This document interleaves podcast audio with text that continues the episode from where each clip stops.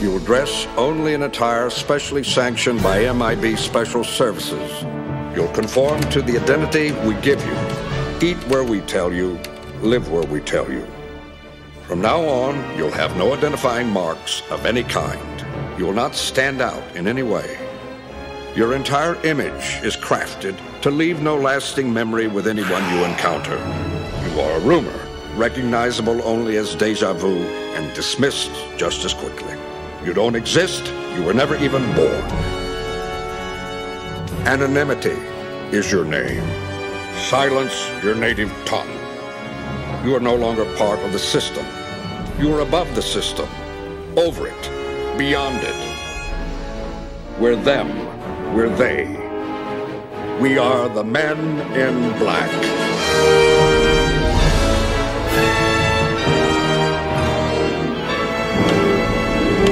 You know what the difference is between you and me? I make this look good.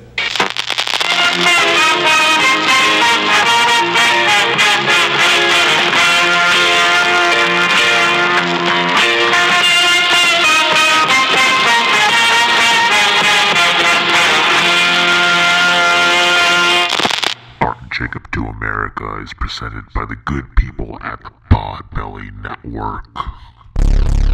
My fellow Americans, we are fortunate to be alive. They need them to protect us from the number one killer in history. Protect us from the twentieth century university. A study on Hawaii killed two hundred ninety. A study on Hawaii. It's called democide. Google it. Google it. Democide. Coming to an end, everybody wanted to know all the details about the flying discs that we had in our possession. Had in our possession. There's an old saying in Tennessee. I know it's probably Tennessee. Tennessee. I know it's probably Tennessee. It says, "Shame on, shame, shame on you, shame on you." Fool me, we can't get fooled again. Fool me, we can't get fooled again. Boom. All right, everybody. Welcome to episode one ninety-three of the Art and Jacob Do America podcast. I'm your host, in the place to be, Mister Jacob P. And sitting right across from me is the brown recluse, Mister Art Trail. Art, say hello to the millions. And millions. What the fuck is going on? I just want to point out, Jacob gave me this Art and Jacob Do America sticker that it's like, reminds me of one of those like old school lowrider stickers. He does, it, right? It, it's pretty dope, guys. It's a holographic uh, Ride the Lightning sticker. Yeah, yeah, yeah. So if you've seen the Ride the Lightning logo, imagine that, but like holographic. Shit's dope. Like Mister Cartoon fucking uh, like glossed it over or something like that. Put it on the hood of a fucking lowrider. Yeah, dude. It's lowrider worthy, man. I dig it. Anyways, guys, uh, you are listening to the Art and Jacob Do America podcast, brought to you by, but not exclusively by, um, Caveman Coffee. Guys, go to caveman coffee dot com. Check out their entire inventory of coffee. They got the best coffee. They had decaf coffee. If you don't drink caffeine like me, check out their delicious decaf. Check out their hibiscus teas, which is what I'm all about. I love the fucking hibiscus tea. Uh, they got hats, they got hoodies, they got all kinds of things. I think they have sunglasses. I think they have sandals? Maybe. Don't quote me on that. Got them thong, thong, thong, thongs. I don't know about thongs, but they definitely they definitely have those jogger pants, which I was thinking about getting myself some jogger pants, because you can never have enough jogger pants just to like chill around the house. And then all of a sudden you're like, fuck, I want to work out. You can do both of them. There you go. So, uh, yeah, there you go. So, uh, check it all out. Type in America at checkout. You will receive fifteen percent off. And once you receive those products, go ahead and take a picture of yourself, either wearing them, drinking them, whatever it is. If you're if you bought a hat, don't take a picture of yourself drinking the hat. Just wear the hat. Um, tag us, tag them. It shows that you care. It shows that you care about the podcast. It shows that you care about Caveman Coffee. We appreciate it. They appreciate it. So that is it. fifteen percent off. Yeah, so with that said, guys, make sure you check out our other sponsor, guys, the great, the powerful, the flavorful El Yukateco Hot Sauce. Guys, the kings of flavor since nineteen sixty-eight. That is fifty plus years of Flavor Town, guys. Come on, guys. The probably also, too, the best hot sauce you will find on any grocery store shelf. I guarantee it, just like the Men's Warehouse. So, guys, I have right here in front of me uh, uh, three in a row, black. All, it's, it's all black. You know, if you haven't read the the description for the episode, you'll see why. But, you know, black is my favorite personal personal favorite flavor of El Yucateco hot sauce. But, guys, they got like six or seven other different flavors as well as a variety of other products on their website. So, guys, go to shop el yucateco dot com, enter promo code DOAMERICA, and you'll save yourself ten percent off on whatever you want, whatever your heart desires. You know, it's America. You're free. You have freedoms. Unless you want to go, like, inside of a, you know, restaurant and eat in California. Don't do that. You know, think about somebody's grandma or mom right there. But anyways, guys, go to shop el yucateco dot com. When you buy your stuff, do just like Caveman Coffee. Take a picture of yourself enjoying the El Yucateco on whatever food that you have. I want to see those pictures. You know, whether it be, you know, breakfast, lunch, dinner, brunch, second brunch, if you're a hobbit, if whatever. You know, tag us, tag them. And that way it shows that, hey, you are partaking in the El Yucateco lifestyle. But with that said, Art, do you want to go ahead and jump into this week's topic? Yes. Guys, we are talking about The Men in Black, starring Tommy Lee Jones and Will Smith. Um, also, guys, if you're not familiar with The Men in Black, uh, we'll just go ahead and fill you in on what it's all about. Um, basically, an organization. I don't want to say an evil organization. That's to be determined. But for the most part, there is a cloudy organization out there. Um, this is the most like basic, and we'll get into the more detailed like background of what's going on. But basically, if you are involved in some kind of alien sighting or U F O sighting, or if you see a U F O sighting, or you have some kind of firsthand account, or if you're just researching it, or yeah, if you're a researcher, um, you should expect the uh, Men in Black to be knocking on your door to ask you why you're doing this, and can you please stop researching this stuff, and can you st- please stop telling people that you saw a U F O. Mm-hmm. So whether you believe it or not, it's definitely something that's been documented in like throughout history now for a few, at least fifty years. Yeah, I want to say since like nineteen forty-seven, at least yeah. June of nineteen forty-seven. Um, but um, I think in my lifetime, and I, I think it's pretty much, we can agree that it was probably like an early version of a drone. Um, I've only seen one unidentified flying object. And recently, it's weird that we picked this topic because one of our listeners, Axel, he sent me like a video, like something outside of his house as well, of like these like three lights that were like shining above him. And he said like, you know, slowly but surely they started like disappear, then reappear, like super weird, um, you know, activity. And I was like, dude, I got nothing. I want to say that's a drone, but that don't look like any drone that I've ever seen, right? That just, you know, yeah, disappears yeah. and then like reappears like, you know, hundred miles, hundreds of feet in the distance, you know, in a whole other place, almost like it transported. Like I was like, I have no idea of it, but I was like, hey, you might make you want to make sure you lock your doors up because you might have a Men in Black, one of the Men in Black show up to your front door or whatnot. But it kind of does remind me of like one night, me and you, uh, we were coming home from Target. We worked on the other side of town um, at this Target store at the mall. And, you know, we would take turns, um, you know, carpooling back home. And I remember, like, we were coming down, like, this like this stretch of the one fifty or the fifty-eight where it's, like, really dark and desolate and it's not very populated or whatever. But it was, like, a quick way to get back home. And I remember both of us, we saw, like, some weird lights in the sky. And it kind of almost looked like, you know, bats, like a bat flying with, like, two, like, lights on the end of it. And I remember both of us, like, look, like pulled over to the side of the road. And again, this was, like, a world before, like, you can buy a drone at, like, fucking Walmart or whatever, right? And so we were, like, looking at it. And I remember you saying, like, oh, my God, this is the most beautiful thing I ever saw. And that's kind of, like, where that story begin, began and ended. But it wasn't until I started doing research on this, I was just like, well, I'm surprised we didn't see like a Men in Black.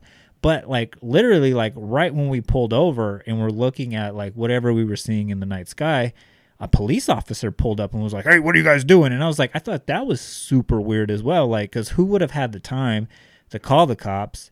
And why would a cop like ask what we were doing? Like super hostile, mm-hmm. you know, at that time period. And I was like, well, well, was that our version of a Man in Black or or what? But I mean, in all reality, could have just been in the area. Yeah, he probably, you know, it's probably just coincidence, and it was like, hey, what are these one and a half Mexicans doing on the side of the road out here? But yeah, um, that, to me, I was just like, well, that's pretty much my only encounter with a Man in Black because B P D they do wear black uniforms. Yeah, I mean, I don't really that one. I'm just gonna chuck it up to that was just a drone, and mm-hmm. like you know that that was must have been like two thousand thirteen or something like that, somewhere two, around there, yeah, two thousand twelve. Um, and it must have just been like some like I mean, literally the thing that was right next to it was just like an open dirt field. mm-hmm. that was just right there. So I wouldn't be surprised if somebody decided to go fly their drone over an open dirt field. Yeah, they probably bought like at a hobby shop or something yeah, like that. Or maybe they built it themselves. Maybe they're like some kind of fucking engineers type of thing, like, which is cool. Like that's that's it was just beyond our like understanding for that time period. Mm-hmm. I would say that the two like experiences um, that I've ever seen is like, one was just like, I remember as a kid, I remember I was just sitting in my front yard with my parents, and like it was like a hot summer night, and we always did this for some reason. We were just like sit in our front yard, like watering the lawn. Like, but I remember like we were just sitting at, in like in a front yard, like looking up. But I was just looking up at the sky, and all of a sudden, like what was just like a still star that looked like a star, it just like went like whoop, and it just like was gone. And it was just like, what the fuck was that? And I remember I, like ran in and told my sisters because like me and my parents had just seen that, and I was like, what? Anyways, that was like one occurrence, but I was just like, that's really weird. Uh, fast forwarding to like pretty close to that same time period. Um, I remember one time I was at um, Hart Park with my friend Daniel and my friend Jenny, you know, Jenny and mm-hmm. like our sister.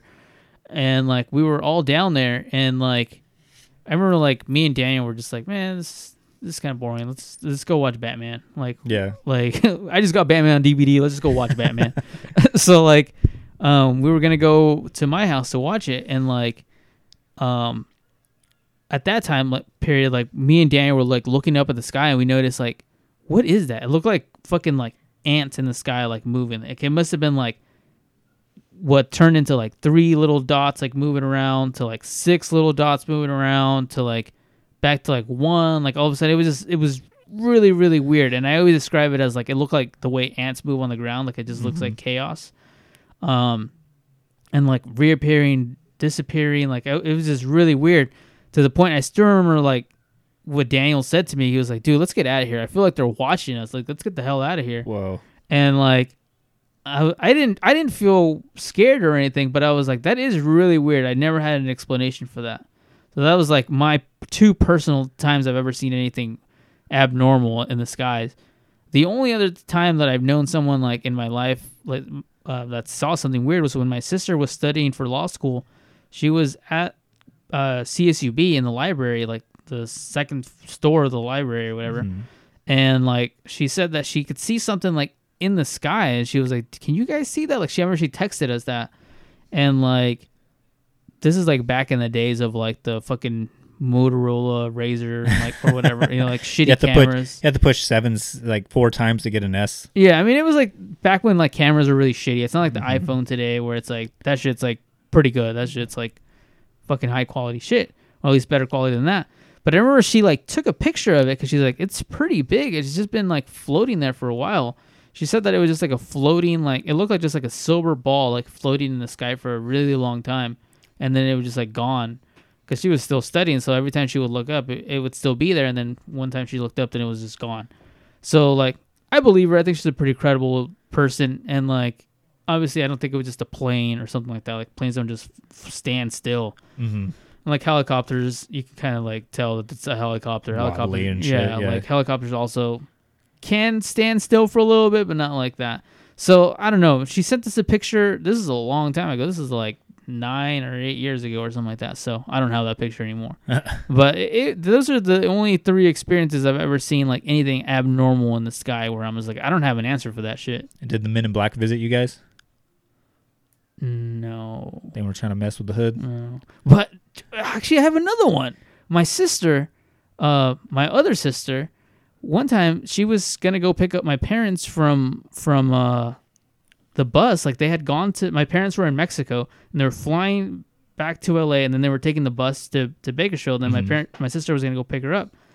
And she said that like, I remember this because I, I, they had borrowed my Nintendo sixty-four, like her and then like my like future brother-in-law were like playing my Nintendo sixty-four, and they said that like they started playing it at like one o'clock.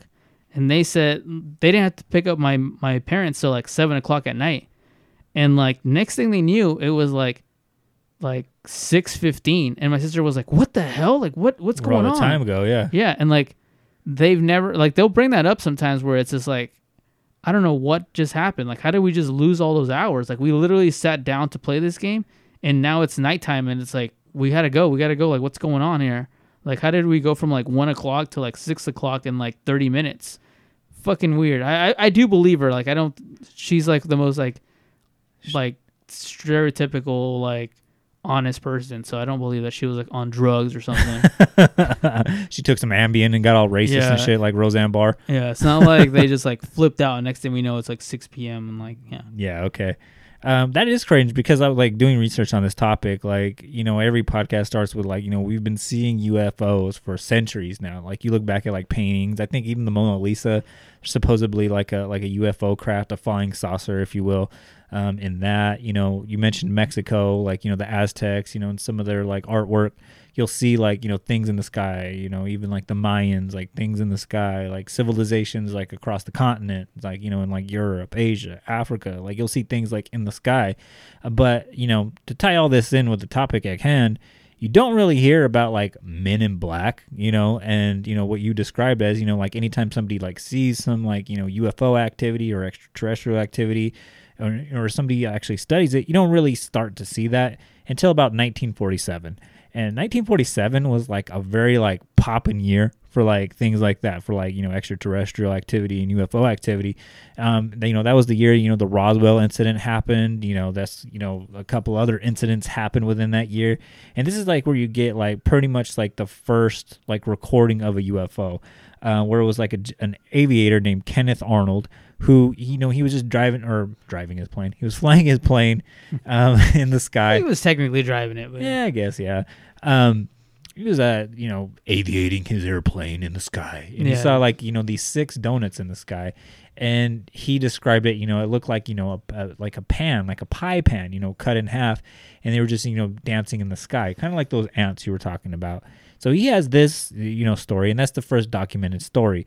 But about three days later, June twenty-first, nineteen forty-seven, you get what's, you know, the first instance of a Men in Black. Uh, it's called the Maury Island incident, where you have this gentleman named Harold Dahl. Um, he was on a boat, and the story kind of changes depending on who's like telling the story. BuzzFeed tells this story. A million other podcasts tell this story.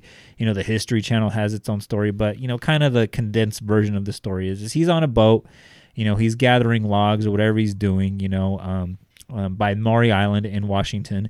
And all of a sudden, like, he sees, like, what, you know, Kenneth Arnold saw in the sky. He saw six donut-shaped, you know, flying saucers in the sky, and he was just mem- mesmerized by it. And it was just him and his son and his dog that were up there. And I guess there was crew members that didn't see it. They were, like, below the be- boat doing whatever, um, rowing it or, you know, I don't know what they were doing.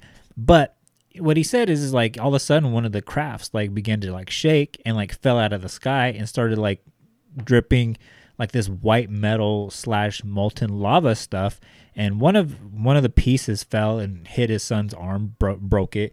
And then another piece falls and like totally like decimates the dog. And so what he does is, and I thought this was super weird, um, is that he like just like chucks the dog over the side of the boat, like gives him like a burial at sea, and then like rushes to get like his son, you know, to the hospital. But before he does that, he takes like all these like pictures, um, of those flying saucers. And it like, that kind of struck me as weird, as because like you mentioned before, like this was a time frame before like iPhones or even like the Motorola Razr or even like, what, like what's those like instant cameras, like a, A, oh. a Polaroid or whatever. Yeah, yeah. Like this is a time before that. This is like the twenty-two Skidoo era. Yeah. Where it's like you have like that flash bulb and you have to like replace the bulb like after every fucking you're like picture. Pack, packing a musket while you're doing it. Yeah, you got to put gunpowder like in a thing and like like hold the little like fucking thing, which, which kind of like gives me skeptical hippo eyes, if I yeah. can use that phrase again. Where it's just like, why are you gonna carry all that equipment like on a boat? Like when you're like looking for logs, it's like, oh, I don't know, I might want to take a, like a selfie with a fucking log here or something, whatever, right? So I already got kind of skeptical, skeptical hippo eyes about this story, but apparently he takes like all these photos, um, you know, takes his son to the hospital to mend his broken arm or, you know, whatever he does, right? But then he goes and tells like his supervisor about this incident, you know, and I thought that was weird too. Like, why would you like run and tell your supervisor? Like, I don't know, maybe he was late or something, like coming home, you know, yeah. with the boat or whatever. Uh, but he tells his supervisor, Fred Chrisman, who like goes and like investigates for himself. So he goes back out to that site by Maury Island. And he sees, you know, depending on what story you, you hear, he either sees like the crafts or he finds a bunch of that metal, which he ends up taking. Now they go to like the authorities or whatever. And then the authorities are saying like, yo, that's super weird. because we have this, you know, aviator who saw, you know, six crafts in the sky a couple days before you as well. So they get together, they tell each, each other uh, their stories. And then what happens is, is that Kenneth Arnold, you know, unbeknownst to um, Harold Dahl and Fred Chrisman, is like he contacts, you know, people from the Air Force Office of Special Investigations. But the next day, what happens is, this is where, you know, you get the Men in Black story from, is the next day, um, a man in black shows up to Harold Dahl's front door and asks him, like, hey, let's go to breakfast. Let's talk about what you saw yesterday. And he's just like, what? How do you know about that? And he's like, don't worry about it. And so he takes him to, like, you know, whatever the nineteen forty-seven of Denny's is, or fucking IHOP or whatever, hooks him up with like a Rudy Tooty Fresh and Fruity. And he's like, starts telling him in great detail about like what, you know, Harold Dahl saw. And which is weird, because the only person he, he had told this story to was a supervisor and then Kenneth Arnold. And he goes, with all of that said, now that I've told you like everything that you saw, like there's no doubt that I know more about this incident than you do. And he goes, if you're smart and you won't, you don't want quote unquote bad things to happen, you won't say anything else to anybody. So right off the bat, I mean, they're pretty threatening with their tone, right? Like, well, if we're gathering this and we're saying this is a genuine U F O story, this isn't some dad that flipped out and broke his son's arm yeah. and like killed a dog in a fit of rage and just threw the dog over the thing, and then to cover it up, he decided to take pictures of like a saucer pan or throwing it over the water.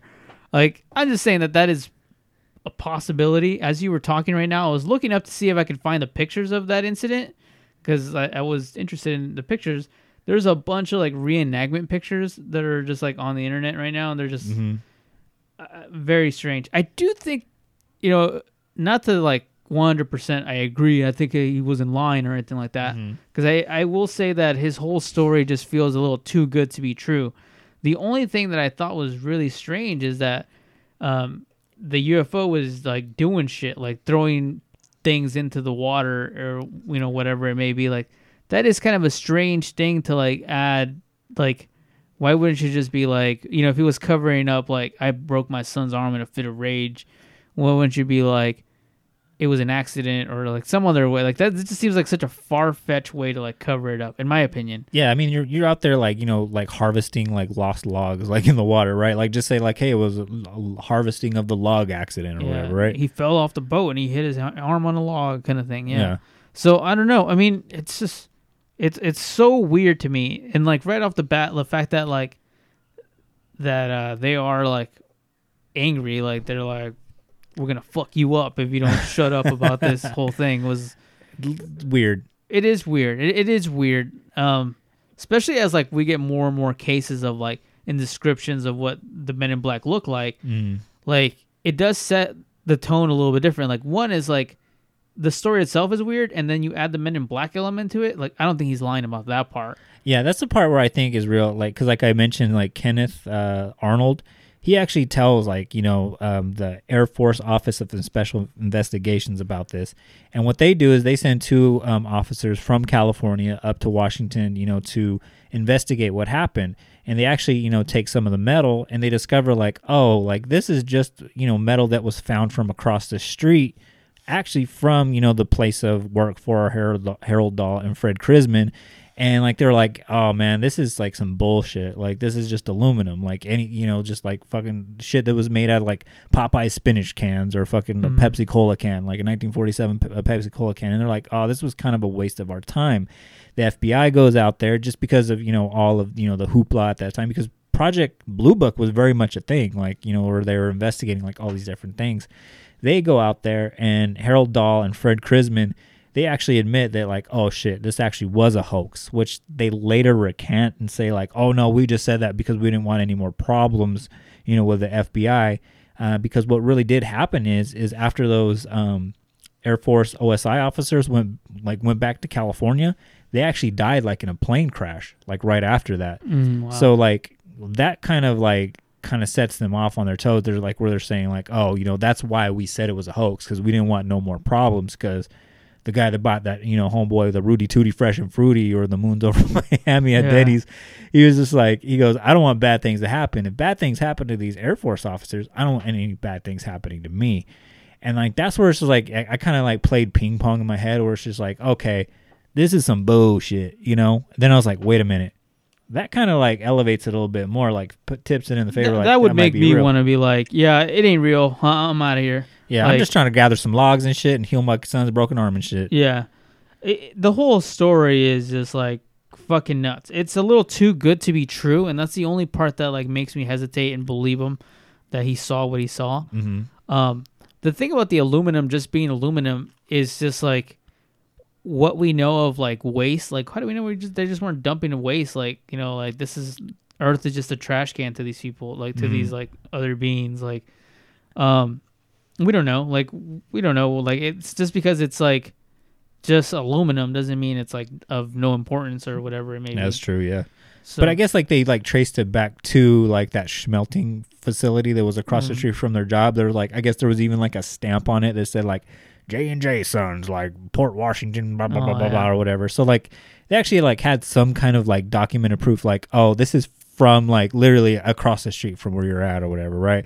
It'd be like if, like, I said that, like, oh, this this magical uh, bag of beans just appeared out of nowhere, you know, out of the sky. And it was Goya brand. And it was, yeah, it was Goya or whatever. And shit, they're like, hey, you motherfucker, you bought this out of Walmart across the street from you. And I'm like, yeah, you're right. Um, another thing, too, that kind of makes it, like, a little less believable is like the guy Fred Chrisman. Now this guy was kind of a character. I jumped into a whole different rabbit hole about him. I guess like he like was a former military guy, and not to say like that was what, you know, set it off, but I guess he like wrote into like this like, you know, pulp magazine called Amazing Stories, and he said that like he like when he was, you know, overseas like fighting the war in Burma or whatever, that like he fought like, you know, like uh, lizard people in an underground oh, bunker wow. or whatever. And so I was sold just, like, yeah so I'm like, okay, like this guy's got a penchant for like making up stories or whatnot. And then I guess like too, he also was considered one of the, to be one of the three tramps, I guess, like in the J F K uh, assassination. And I guess, like, whenever we cover that topic, like, we'll go into what the three tramps or whatever. But I guess it's, like, these three gentlemen that, you know, were escorted by police, like, shortly before, you know, um, you know, J F K was shot. And some people think, like, oh, okay, these are the three men that were hired by the government uh, to shoot, you know, J F K. Um, he also was, like, start in the sixties and seventies, he starts, like, this radio talk show, which, which is cool, good for him or whatever, right? But the problem is, It's like he's like the original like Alex Jones, like where he starts to call like everything like in the mainstream media is fake news, and that the only real news was like all these like secret tips and like undisclosed like sources and whatnot. And like he would like retell like stories like that too, like these fantastical like, you know, um, not Art LeBeau, but what's his name? Um, Art uh, Art, Art Bell, Bell, like all these Art Bell stories. So he's kind of like this predecessor to like fucking Alex Jones and Art Bell, if you will. So this was like kind of like. Ah, uh, like the, this guy was already like, you know, he was like out to make a story out, because he even tries to like take the rights to this story and sell it to like a Chicago magazine to like profit off of. You know, I always felt bad for Art Bell, and I think uh, Brent from Sofa Kings told it the best, how like he would be on there like trying to um, have like serious discussion, in the sense that like he would have like real evidence of like, hey, there's this like U F O sighting, like very real thing. It was captured on the local news or whatever, like over Mexico City. We yeah. gotta investigate this whole thing. And like then he'd be like, okay, let's take some calls. And then he would get phone calls from like random weirdos going, okay, so the lizard people from Jupiter have been visiting me. And like Art LeBeau would just play it off like, okay, yeah, that's interesting. Like, let's look into that. Let's look into the lizard people from Jupiter. Like Art Art, Art Art Bell was just, I was going to call him Art LaBelle. Art Art Bell was just uh, thrown like such a like curveball by doing that show. Like, yes, I think he was trying to do something like noble and like, you know, going into this like really like undiscussed part of like reality that we live in. But also you attract so many fucking weirdos when you do that, where True, it's just like yeah. all these fucking weirdos are just like tinfoil hats jerking off in a basement kind of thing, like talking about lizard people. Yeah. Cheetos on their fingers and shit. One day, lizard people are going to turn out to be real. I'm going to look so stupid. It's going to be George Soros. We got to cover lizard people. Yeah, we haven't done that yet. Maybe next week. I don't know. All right. So, Art, you got one? Yeah. So, I mean, all right. So, I'll tell, this is my second favorite one. I have two favorite ones. But um, the Slow Way Firth Spaceman photo, which is it's in itself its own mystery. I don't mm-hmm. know if you guys are familiar with this. If you're probably listening to the show, you probably came across the picture. But it's essentially a picture of a little girl, this little like blonde-haired girl, and she's sitting on like a grassy knoll area. And the background looks to be like some spaceman sitting like right over her shoulder. Mm-hmm. And for years, this picture was analyzed, taken to Kodak, taken to like all these places. They basically say this is a real picture. And it looks real. It doesn't look tampered with at all. So it looks very much like a real picture. Um, what what trips people out is that after the the dad reported this and like reported it to the local news, that's why Kodak got involved. He basically gets these two gentlemen that come to his home and basically start asking him questions about where did he see this? Can you point him out? Can you point out where um, where you saw this spaceman from? And th- the guy was just basically saying, like, I didn't see him. I didn't see him till I looked at the picture and saw that there was someone standing over my daughter. Like, and it is kind of a weird, creepy picture, but mm-hmm. the two gentlemen became really irritated with him, were basically like, you didn't see anything. Like, you're a liar. Basically, like, making the dude seem like some fucking, like, whack job that was just out there trying to get publicity. Um, so the thing that was really interesting about this whole thing was... Um, the spaceman was actually seen in, I think it was Australia. Let me look at my notes really quickly. But anyways, uh, the spaceman was actually like reported to be seen near a space shuttle launch in Australia. Oh, wow. Like two miles away from the space shuttle launch. And that's why it caught so much interest by a lot of people going like, that's the same thing that was like reported being seen by that space shuttle launch. Like, it just kind of like strikes as a, a strange resemblance, and I could see how like space, you know, Men in Black would be wanting to be involved if like they see the same creature in this picture that was reported seen by that space launch. I did see a, a news article saying that, not a news article, sorry, I saw a YouTube video. I want to clar- I want to clarify. Dark difference. I want to clarify. This was a YouTube video. That was like basically the YouTube right, video. Did, did it did it start with like some QAnon stuff? Yeah, QAnon is very real. J F K is alive. Um. Anyways, uh, basically the video was just out there trying to debunk the picture, which I actually believe that the picture is a hoax in a weird way. It was more of an accident. It actually mm. like once you once you change some of the settings on the on the actual picture, it looks like the mom of the family. It's like she just has her back turned to the family, and it's like. She has like one of those like things that women used to wear in the fifties, like a those bonnet, like, a bonnet. So like the once like the once the flash is like hitting the back of her head, it just like creates this like dark image, and like the rest of her body looks really white. So it looks like this like weird like Cyclops spaceman thing yeah. standing behind her. So that's what I think personally happened there. Um, what the guy was trying to debunk was that they that the two men in black that show up to his house were um were just two people that were just trying to like. Fucking like he kept saying have a go at him, but um but I think uh I guess like tease him, I don't know, prank him by uh-huh. like showing up to his house. But I'm like, that's a really fucking weird prank. Like, first of all, you need to know about the Men in Black, which I assume at this time period it wasn't as well known as it is today. Because when was this? This is uh let me see this see if I have the year here.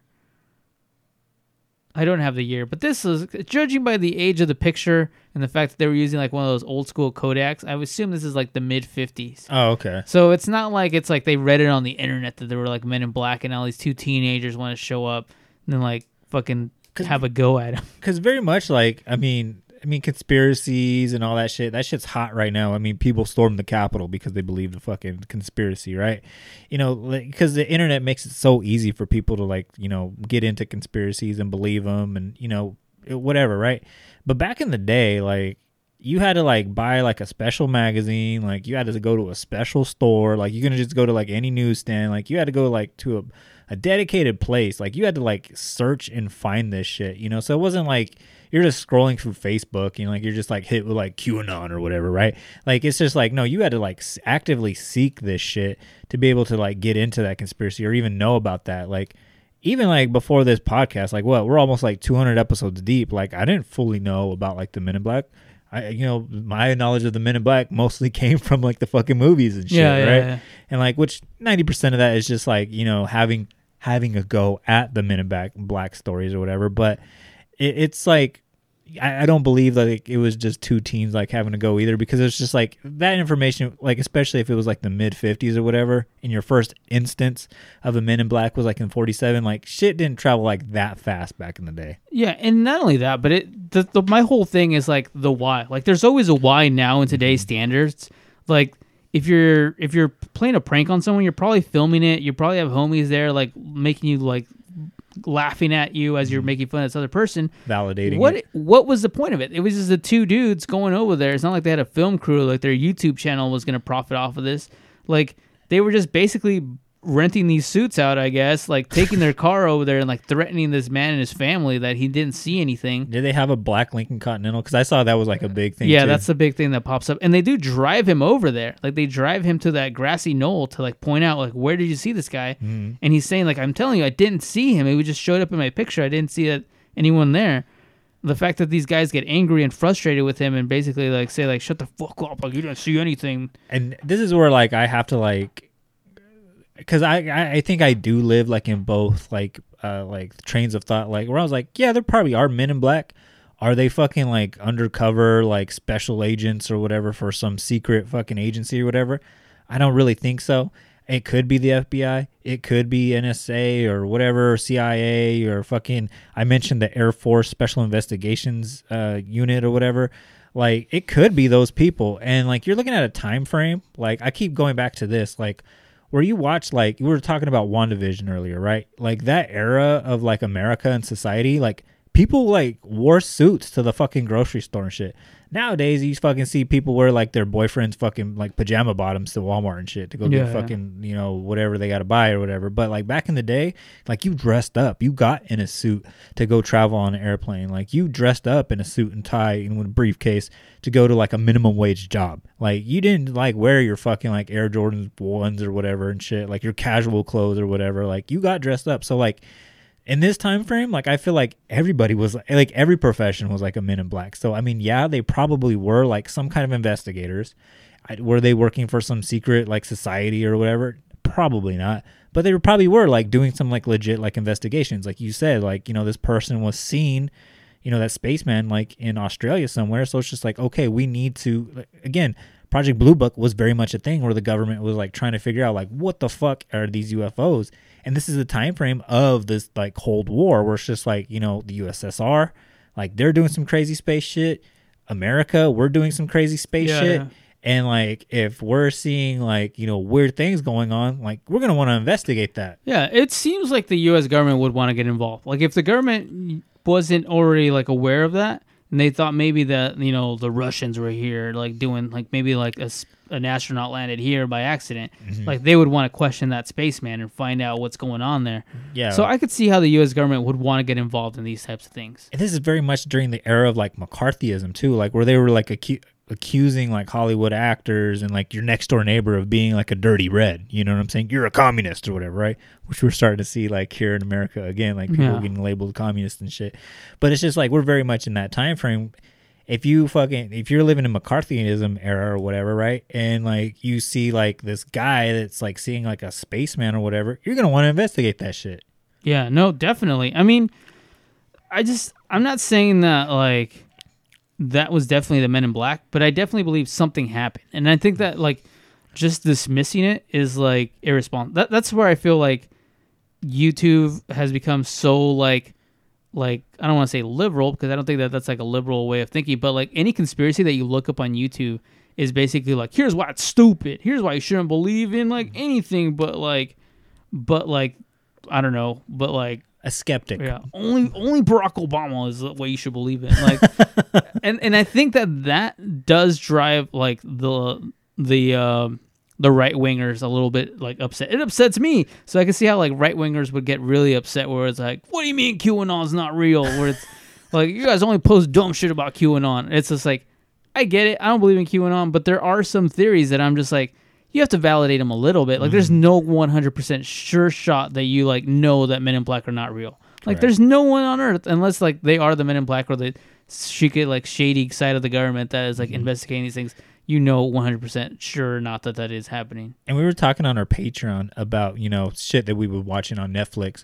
One of the things we were watching on Netflix was the Richard Ramirez documentary, Night Stalker, where, you know, one of the San Francisco police officers, like they, the how one of the ways they found Richard Ramirez, spoiler alert, is that, you know, his one of his friends gave him up, but his friend wasn't going to give him up at first until like the officer started like fucking basically committing a, an act of police brutality, like where he like was like, it wasn't my best jab, but I gave him a jab and I went to cock back and get him again. And he just started screaming, Richard Ramirez, Richard Ramirez is his name. And I was like, oh yeah, this is the time period where like cops were like fucking like dirty, rotten scoundrels and shit. Like, you know, it was like a very much a, you know, like they kind of ran with, you know, like no regard, you know what I'm saying? They were like fucking Jamie Lannister. Yeah, know? No, like, definitely. You know, like we're like, you know, they weren't like these noble, you know, civil servants or whatever. Like if they had to rough up somebody to get whatever they needed from them, they were going to rough them up.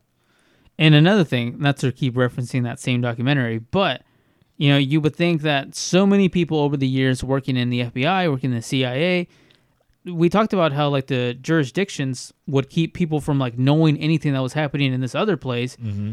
It's like, that's just how law enforcement works. That's how you break down things into compartments where it's like only certain knowledge is like in this building and that's it. Like, or in this office, like these yeah. four people know. That's how I would imagine, like, when anyone makes the case of like, why doesn't the F B I? People have left the F B I. People have retired from the F B I. Well, maybe the F B I is just kept completely in the dark. Mm-hmm. Maybe the C I A is completely in the dark about these things. And that's why nine eleven happened. Yeah, it's like, you don't know. Uh, the reality is like, there's only so much that we know. Like, that we know for sure, one hundred percent we know these things for sure. And and then the rest of it is like, we're assuming that we're just, we assume that we know enough. And like, that's that's the part that like, where I'm like, maybe pump the brakes on a little bit on these like conspiracy theories being like that out of whack and like that crazy. Mm-hmm. That's all I'm saying. I'm not saying like, I believe in lizard people. I'm just saying on some of these, I don't know. I like legitimately don't know. And they are credible enough for me to be like, maybe. Mm-hmm. Well, to, to get into like another Men in Black story, yeah. um, you can't talk about the Men in Black without bringing up Mister Albert Bender. Uh, now, he had three instances of, um, you know, run-ins with the Men in Black, and um, his stories are all found like in a book called, um, by Gary Barker, in a nineteen fifty-six book called They Knew Too Much About Flying Saucers. So, you know, the first story about Maury Island, you can find that in there. And, you know, a bunch of other stories, you know, about Men in Black. You know, when I was doing my research, that book kept, like, coming up or whatever. And I was like, well, fuck, I guess I got to buy that. Or one of our patrons or fans maybe... Send it in. Send it in, and we'll we'll feature it or whatever. I don't know. But anyway, so um, according to this book, um, in March of nineteen fifty-three, he was visited by, he was visited by three Men in Blacks. Now, it's important to note that Albert Bender, you know, we were talking about, you know, conspiracy theorists, you know, who live like in their mom's basement with Cheeto fingers. Uh, he was the nineteen fifties version of that. He was, you know, he would just like fought like in World War Two. He didn't have anywhere to go. So he was living like in his step parents or his his stepfather's uh, attic, you know, because, you know, he's fucking mid thirties or whatever. He didn't have nothing to do or whatever. Yeah. So he became obsessed with U F O logy at this time, because this is like right about the time nineteen after nineteen forty-seven shit was popping off. And he actually starts uh, the I F S B, the International Flying Saucer Bureau, in nineteen fifty-two. Um, and he, you know, starts like newsletters and shit, you know, starts, you know, put, you know, publishing them out to like these special, um, you know, uh, bookstores and whatnot. Uh, but he's actually visited by three men in bat- black who show up to his stepdad's house. You know, he had to put away his, you know, Cheetos or whatever to talk to like, these yeah. three, like, men in black or whatever. Uh, but he said that, like, when he was talking to him, he wasn't, like, physically talking to him, like, you know, with his lips and sound and vibrations or whatever. But they were actually, like, talking to him telepathically. And they were basically telling him, like, hey, like, you probably want to pump the brakes on your fucking research, because you're going to run into something that you're not going to want to fuck with. And also, too, the shit that you're putting, like, in your publications, a lot of it's not true. And depending, again, you know, you look at a different website or listen to a different podcast, the story's going to change a little bit. But from what I can gather, these three men in black gave him like this metal disc that transported him to Antarctica, where they started teaching him, you know, the facts about, you know, flying saucers oh, and wow. U F Os or whatever. And so he gained like this special knowledge. And from there, I guess like he was never the same. Like he went from like right, like his writing being very spot on to very being very erratic and like you know, just not making any sense. Like, he became like Alex Jones, lizard people, the globalists and shit. Like, he became like that guy. He went from very, you know, very measured and, and whatnot to being like this character. And like his friends say, you know, after he alleged that he saw like the Men in Black, he didn't eat for three days. He would frequently suffer from migraines. And then like when he went to go share the info, you know, with people, like he would like, you know, ha- go into like fits of like, you know, seizures and, or anxiety. Like his stories just wouldn't make any sense. Um, his second encounter happened, um, you know, after that, you know, when he, cause he's, he was told explicitly, hey, you want to shut this shit down, you know, stop your U F O research. But he went ahead and did it anyways. You know, he shut down his little bureau or whatever, but you know, he was still like, you know, going to like pulp magazines and whatnot, like ter- telling his, you know, story about these Men in Black. Uh, but again, these three shadowy figures, you know, came and visited him. And this is like where you kind of get like the, the fringe description of like the Men in Black, where he says he saw these three shadowy figures, you know, that came to him. They didn't walk to him. They floated to him. And he said that they, you know, they could float like a, a foot off of the ground. Uh, he said that, you know, when he looked at them, like they didn't look like real people. Like they kind of had like this transparent skin, and that their eyes glowed, you know, kind of like when you, you know, take like a spotlight, you know, to the Serengeti or whatever in Africa, and like the coyote's eyes, you know, glow and whatnot. Uh, but he says like, you know, that, you know, hey, basically what we do, I don't know why the Men in Black would tell him this, but you know, when they're trying to tell him not to get, you know, tell the yeah, stories, yeah. but um, he said that, you know, basically what we're doing is when we capture humans, we're using them. So that way, like the Men in Black movies, we can blend into society, you know, kind of like what you're seeing us right now. You're just seeing an illusion of a person. You're not seeing a real person. You're seeing, you know, aliens or extraterrestrials or whatever. But don't tell anybody about this, or we'll fuck you up. We'll give you some more migraines and shit. We'll give you some more anxiety and shit, yeah. right? So he doesn't listen. And for a third time, um, he's, you know, writing to this magazine called Space Review to retell, like, those two previous Men in Black stories, like his research that he's finding, like, in, you know, the U F O Society. And he says that... Um, again, these three men, you know, they come and they, they come and accost him again. They rough him up a little bit. And, you know, this is where he starts to see like, oh, wow, their skin's not normal. They kind of like they, it's like they have al, what's it called when you don't have any hair, like alopecia or whatever. Like they didn't have any eyebrows or eyelashes or hair or anything like that. It looks like they were wearing lipstick or whatever. They roughed him up and they told him like, we advise those engaged in salsa work, be very cautious. And I guess like that left a bad feeling in him because he immediately withdrew like his, um, his article that he was going to submit to uh, Space Review magazine. Yeah, I mean, the description of them is, and I'm glad we're getting more into the description of them now, just because they don't appear to be one hundred percent human, mm-hmm. or at least, like, human in what we know of. And one of the things that, like, I think we talked about this in the past of, like, in our brain, we're kind of wired to already know what, like, a human face looks like. So whenever we see someone who has, like, too much cosmetic surgery, it just sticks out because that's not the way, like... That ain't natural. Yeah, like, that's not the Fibonacci Fibonacci sequence, like, the way we know it. Like, our brain just reacts to those things, like... Or even, like, someone with, like, autism or something like that. Like, the face becomes a little bit different than what it normally looks like. So it just sticks out in our mind of, like, this is slightly different than what nature wants it to be. Mm-hmm. So... Kind of like when you see Kim Kardashian's ass or something like that. Yeah.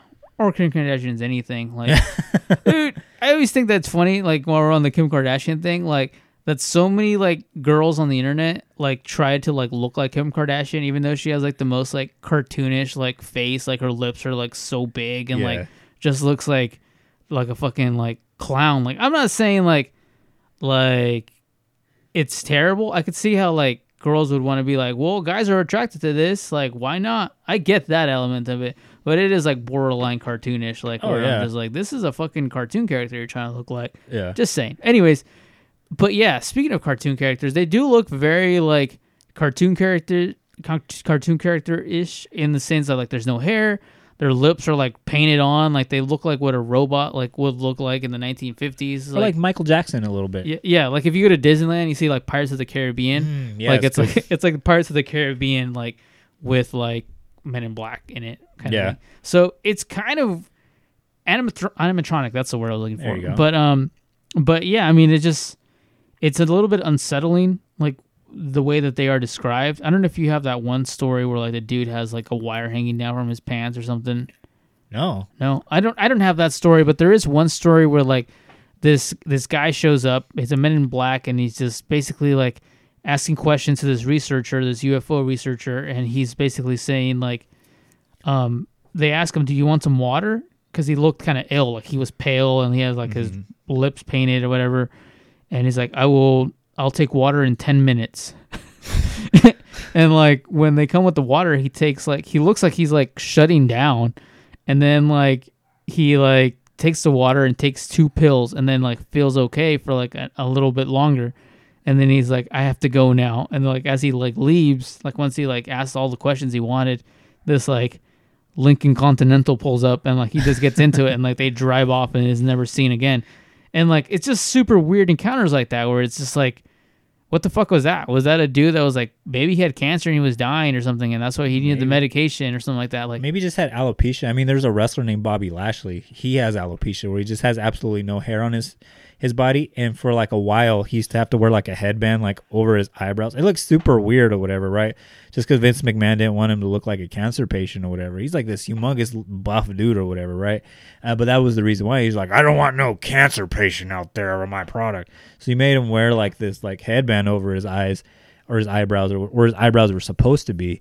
And then like eventually like he paid to have like um, tattooed on fucking eyebrows and shit. So we're now, it kind of looks like, oh, okay, he has eyebrows now, but it's like kind of weird because you could tell they're like tattoos or yeah. whatever. But they did like the best job I guess they could do or whatever. But that, that's the whole time I was thinking about that. That's why I brought up alopecia, just because like, oh, wow, that that's a real condition that exists. There's, there's also the Charlie Villanueva. Do you remember him? Yeah, that's N B A. Right. Yeah. yeah. Yeah, he looks like a man in black. Like, yeah. yeah, look, yeah, Google Charlie Villanueva and tell me he's not a man in black. Yeah, Charlie Villanueva, like, I remember the first time I saw him. Oh, he sticks out. I mean, he's like a bald guy, no eyebrows. Kevin Garnett called him a cancer patient. Like, oh, yeah, I remember that. Yeah. yeah, so, like, yeah, I mean, like, that is a real condition that exists out there. And, like, but the fact that these guys are so weird, like, looking, like, with their pink lips and, like, all this... just sticks out mm-hmm. just really sticks out. I was hoping you would have that one.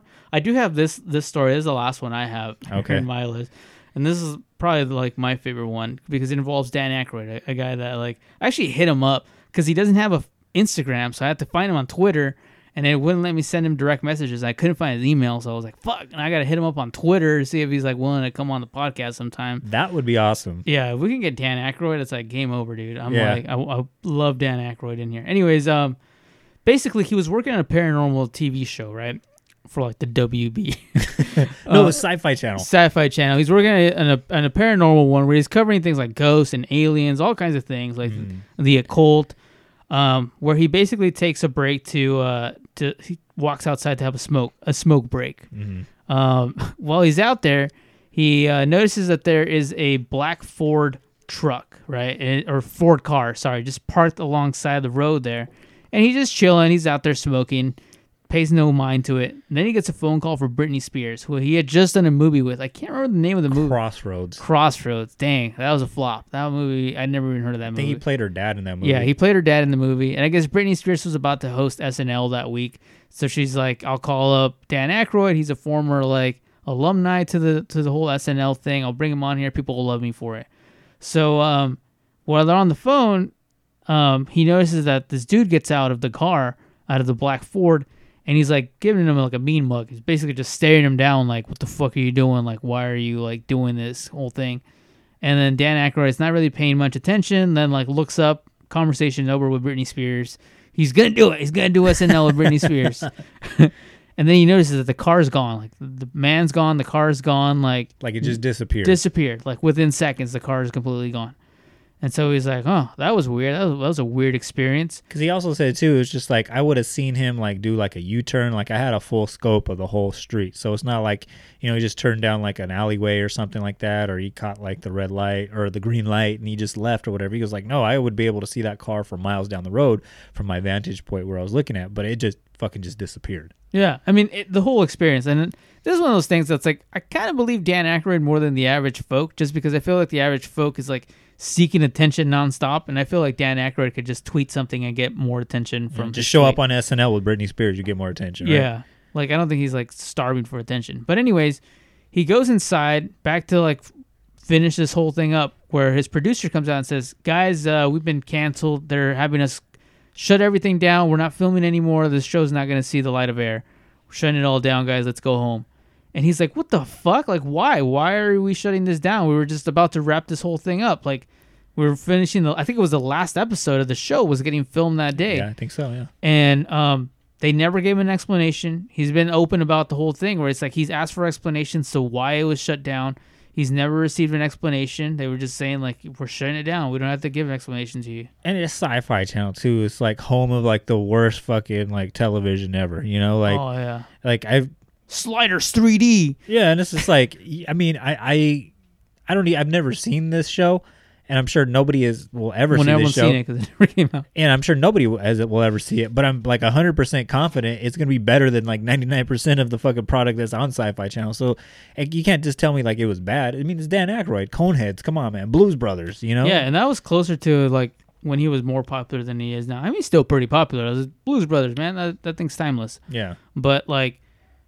Yeah, I mean, like, obviously he was still in movies because he was doing movies with Britney Spears. Yeah. That's weird. I didn't even know Britney Spears had an acting career. I think she did, like, two movies or something like that, and that was it. Was she in that You Drive Me Crazy movie, or is that...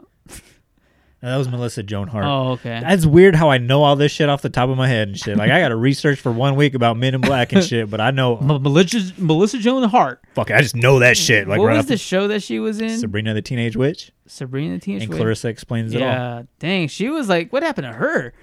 I don't know. She probably had kids or something. I don't know. That's weird. She fell off the map. But uh, maybe she saw Men in Black and they shut her down. They shut that shit down. But yeah, I mean, the whole the whole thing was just really weird and interesting. Like, the fact that he gets shut down and, like, just never told any information. This is the star of your show. He doesn't even know what's going on mm. here.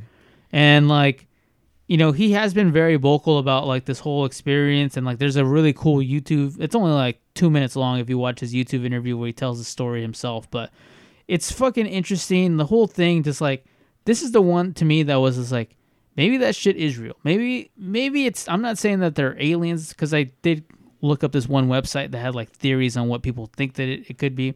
They were like, it's probably aliens, could be some kind of robot, could be, or it could be, like, government officials, like some shady, evil government officials, mm-hmm. and they were, like, linking it to the Illuminati and all kinds of bullshit.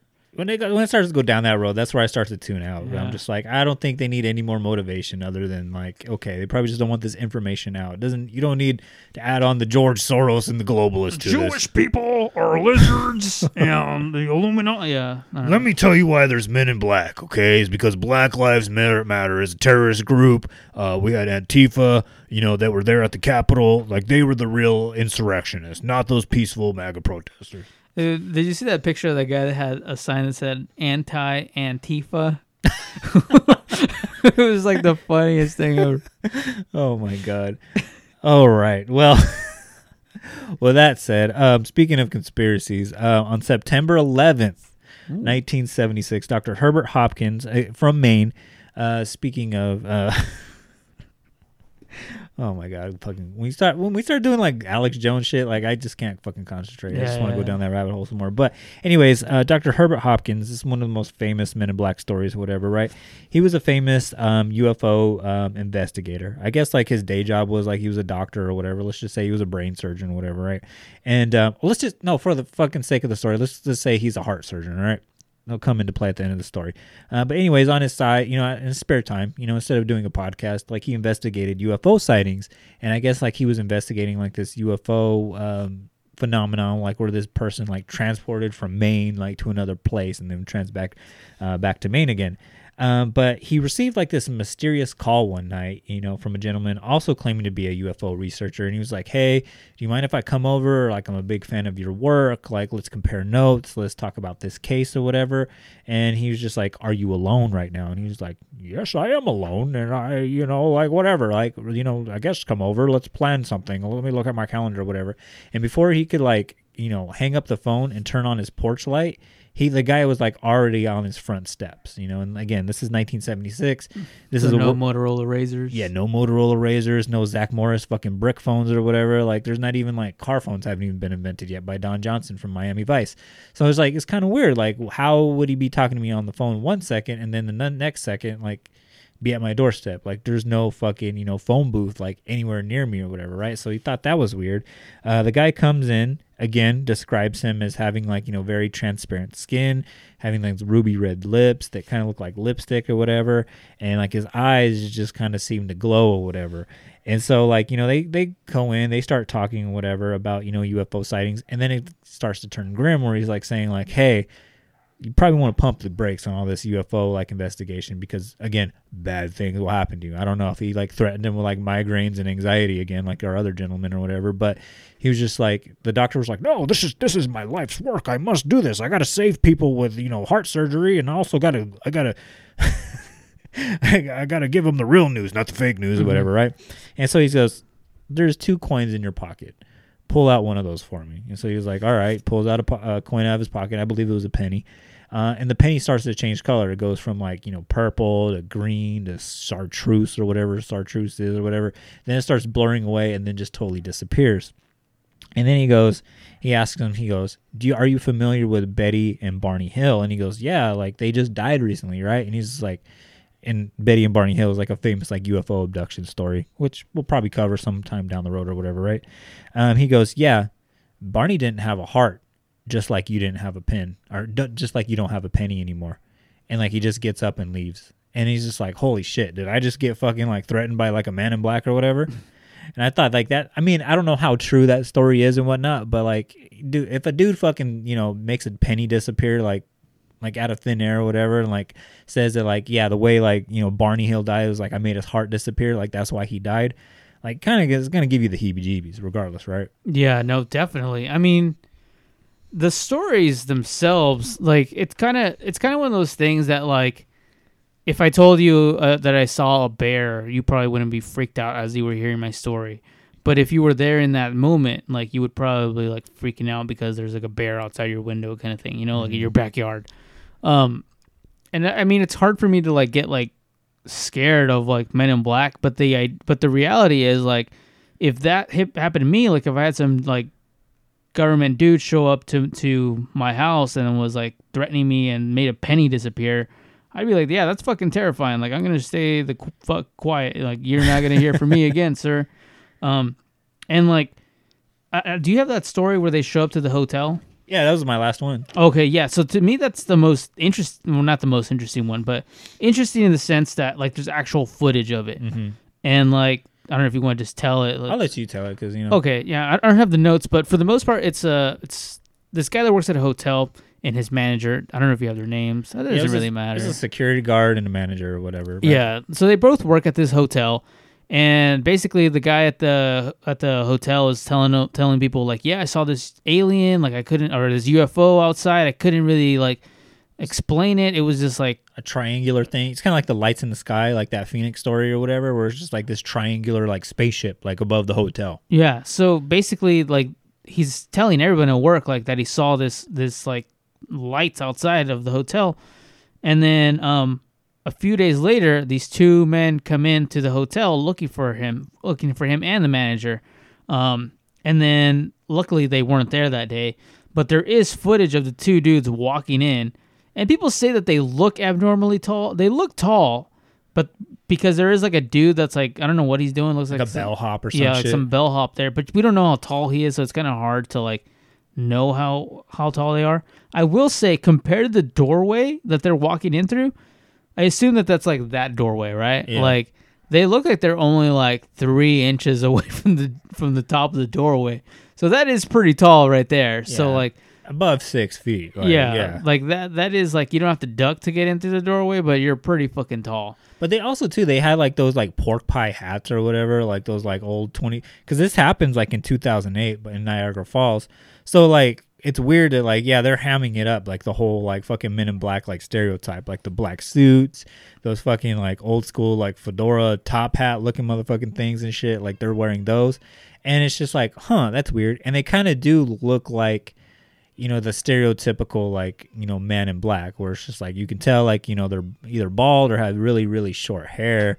And like, they do kind of look almost identical to each other. They do. I feel like if it was going to be set up as a hoax, like, let's say they just want to drum up like attention. One, you would have to get the hotel itself involved to like take their security footage, um, which I'm sure they could because they have a manager on their side.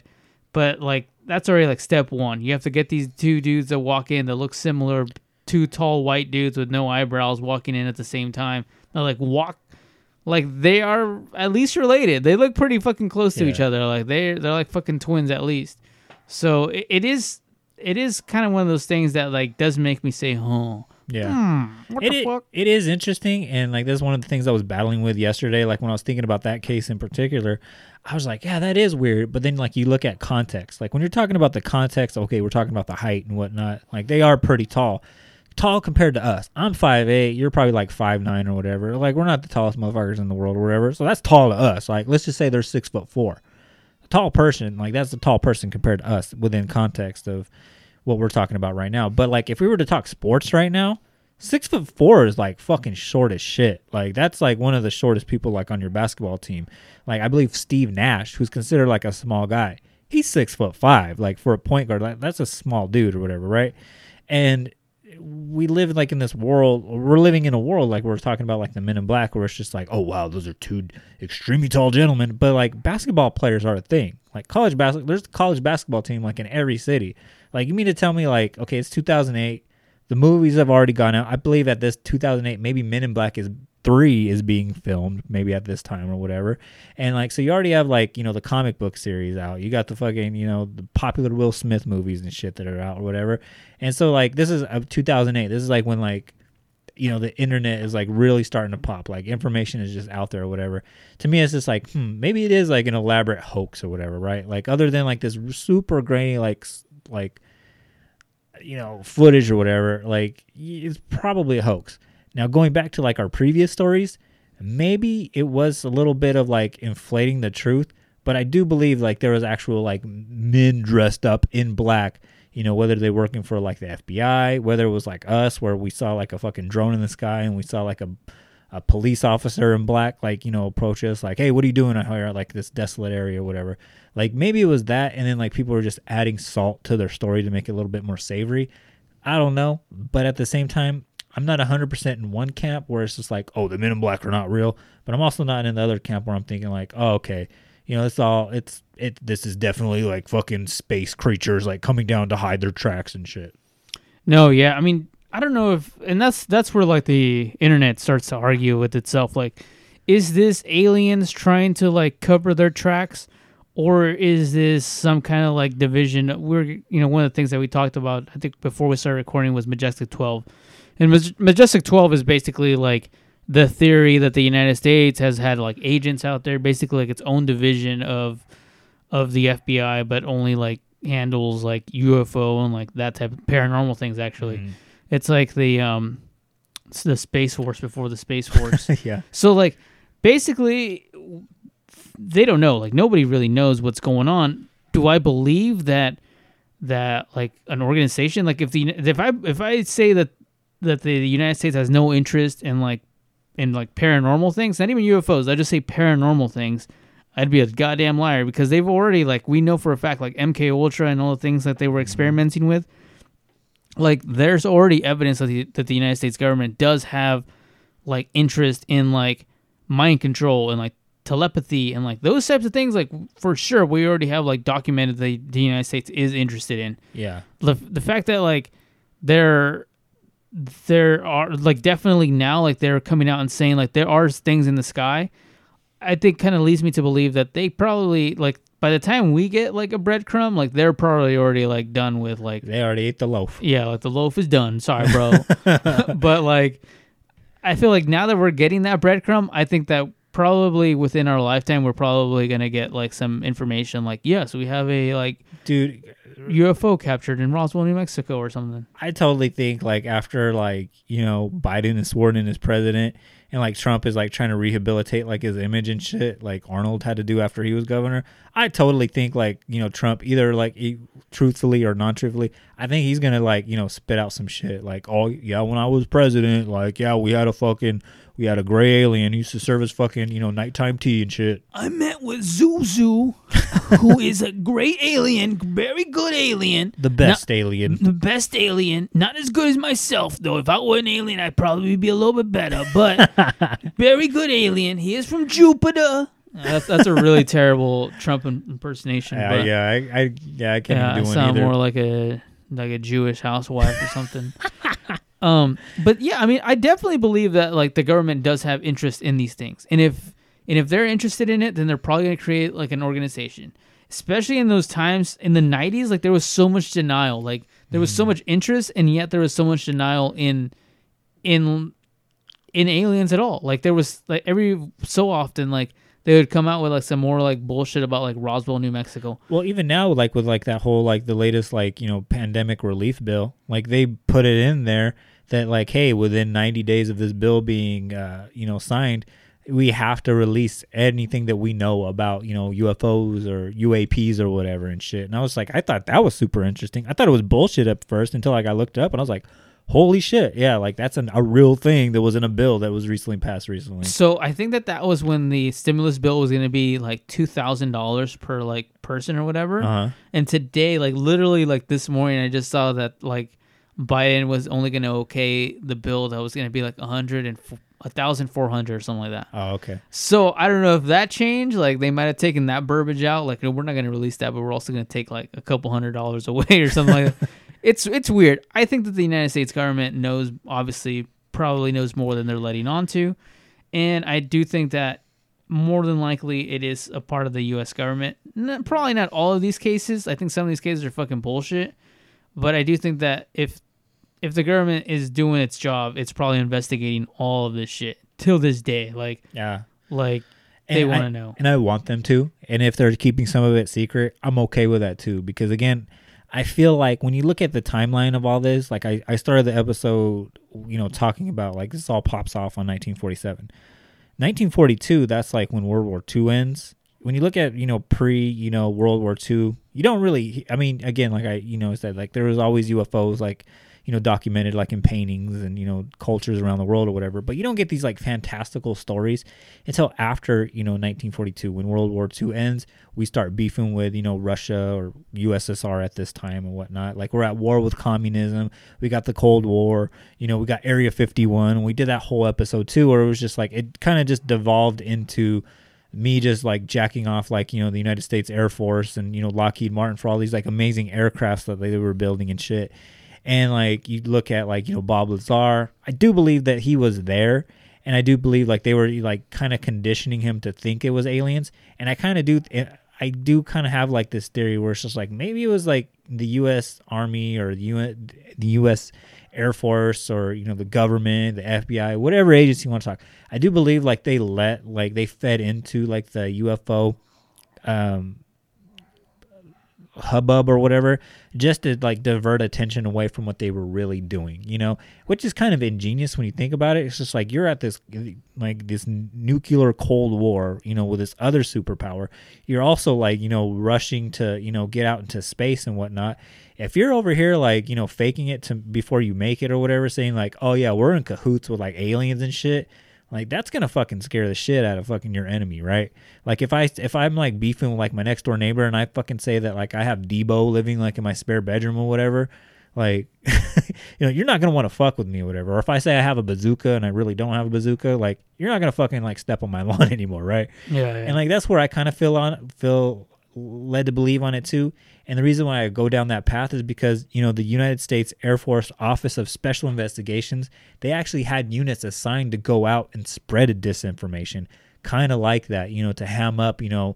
There was a story about this guy, like, who was, like, he, like, created, like, this radio where he was picking up, like, signals that the U S Air Force, you know, were doing, like, special tests or whatever. And to kind of throw him off track, like, they would dump, like, all this, like, alien, you know, uh technology like waste or whatever, like in his like farmland and shit, kind of to like throw his scent off a little bit. And I was just like, huh, well, if they're fucking with like this little like janky ass farmer like in New Mexico, like who knows what else they've been doing. Maybe they are sending men in black, but maybe they're just like, all right, Bob, you're gonna go out there and you're gonna shake down this guy and tell him bad things are gonna happen and shit, give this guy anxiety so that way like he doesn't know about like our fucking, you know, stealth bomber project we're building over here. You know, one thing, It's it. I didn't even think I was gonna relate to this at all, but I did watch this guy who was uh, doing this thing where he basically was finding files that were like stolen and put on the on the dark web, and one of the things that he found was like super interesting to me. And it was basically like a C I A training pamphlet for like secret, like sleeper cells that they would put in other countries. And it was basically just to create chaos in other countries. Like they would basically like say like, if you flush sand down these pipes, it'll break pipes on like large cities or whatever. Like, and I think it was like, this one was specifically meant to like for a sleeper agent in like Venezuela or something like that. So it was basically like you would just do like little like mischievous things in Venezuela where it's like put sand in people's like in people's like um gas tanks or whatever, like, or whatever it may be. Like if you throw sharp metal objects into like these like wells, like it'll like basically like break pipes and all these things. Like it was weird and it didn't make a lot of sense, but at the same time it just seems to be like the government's way of like creating like mischief and like just enough to like throw people off the scent of like, I don't know. It, it just felt so weird that that was even like a real like government pamphlet that they found on like the dark web. And it was older. It was like from like the early nineties, but still the early nineties weren't, isn't that long ago. It's only like thirty years ago. So, well, even with like Eric Snowden, I guess like he, like you released like a bunch of stuff like, you know, from like the C I A or the N S A or whatever, whereas like how to like, you know, spread disinformation or whatever. Right. So you kind of like, I'm going to paraphrase the shit out of it because like I don't remember one hundred percent right now because, again, I didn't think I was going to bring it up. But basically, like, all these, like, you know, uh, diversion techniques, you know, to to get people thinking about something else so you can do something else over here. And I thought that was super strange, too. And I was like, to make it all meld in with the Men in Black, maybe this is, you know, maybe the whole, like, U F O alien explosion thing, maybe this was a humongous technique, you know, to, you know, get eyes away from what we were working on over here. You know, to fucking distract the Russians and the rest of the world. It's it's possible. I mean, the fascination with, like, U F Os, like, the unidentified flying objects, you know, that goes back for a while back. I mean, we brought up, like, the Bible times or whatever. But, uh-huh. like, when we were in World War One, World War Two, like, there was a plane called the Foo Fighter. Shout out to the band, the Foo Fighters. But there was a plane called the Foo Fighter, which was named after, like, what German people would say, like, looked like flying fireballs just That's going right, through the yeah. sky. Like, that's a thing that, like, was already going on. And then when, when the United States gets to Germany, like, after World War Two and starts, like, finding all their technology, a lot of their technology was, like, let's build a flying saucer. Let's build all this, like, weird, like, weaponry. And, like, uh, I forgot what their big thing was, the, the, like, mega weapon. I forgot what they were calling. But there was, like, weird fascination with the occult in, the, in like, the German government. When the United States finds that, they might have realized, like, oh, shit, maybe we're behind. Like, maybe we should be investigating this shit.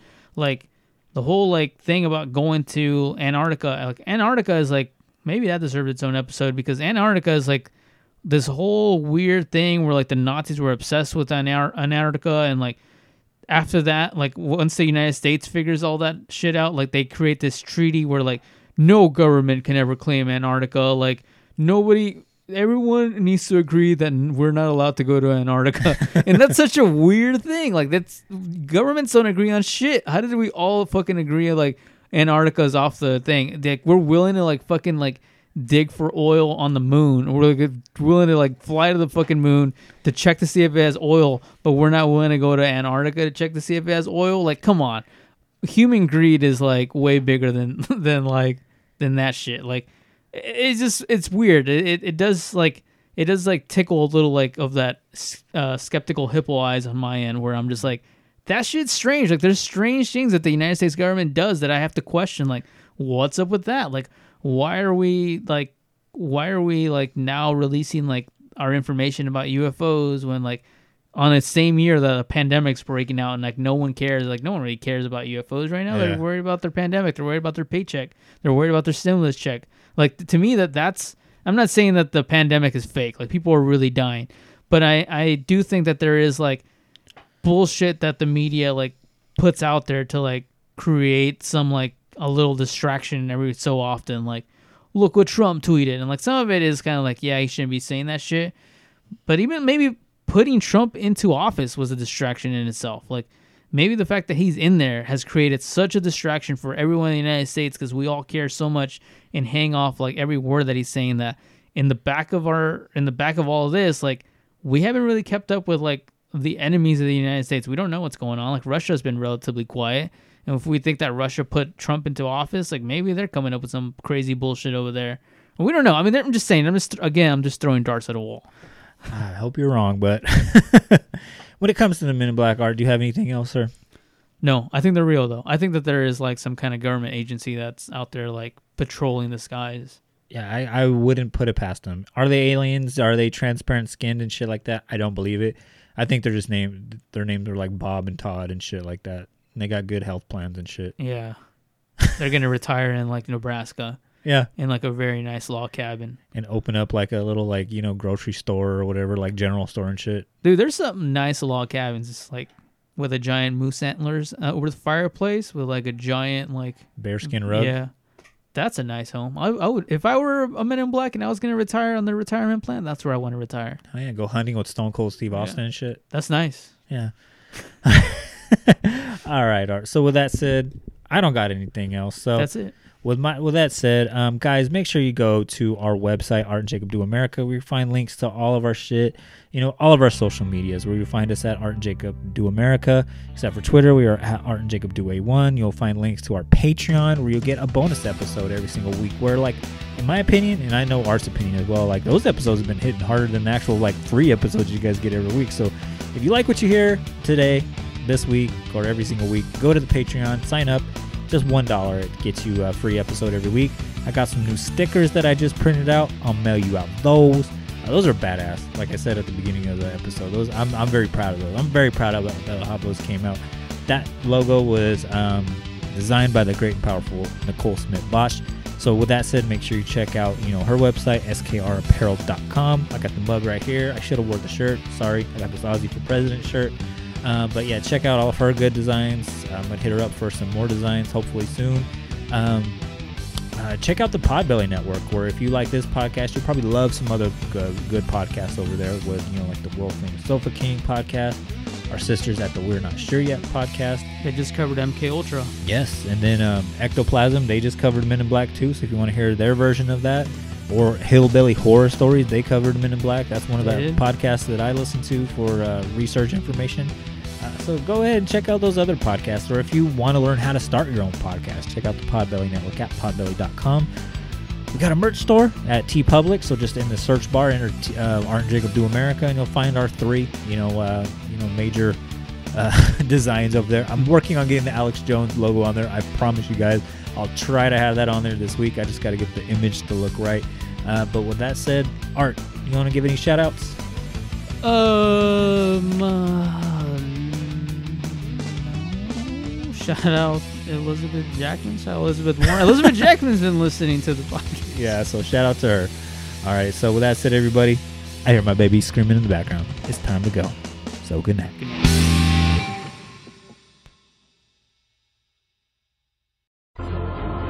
How to go? Zed, the door locks are gone and the treaty is signed. Good work. Zed, what about that position you promised me in Men in Black? Still working on the Alien Affirmative Action Program. I'll keep you posted. Wait a minute. That's not what you promised me. You're, you're breaking up. Zed? Can't hear you. Hello? I'll call you back. I can be Agent M. Zed, you... It's like this. Then who gives a fuck about those? So just chill till the next episode.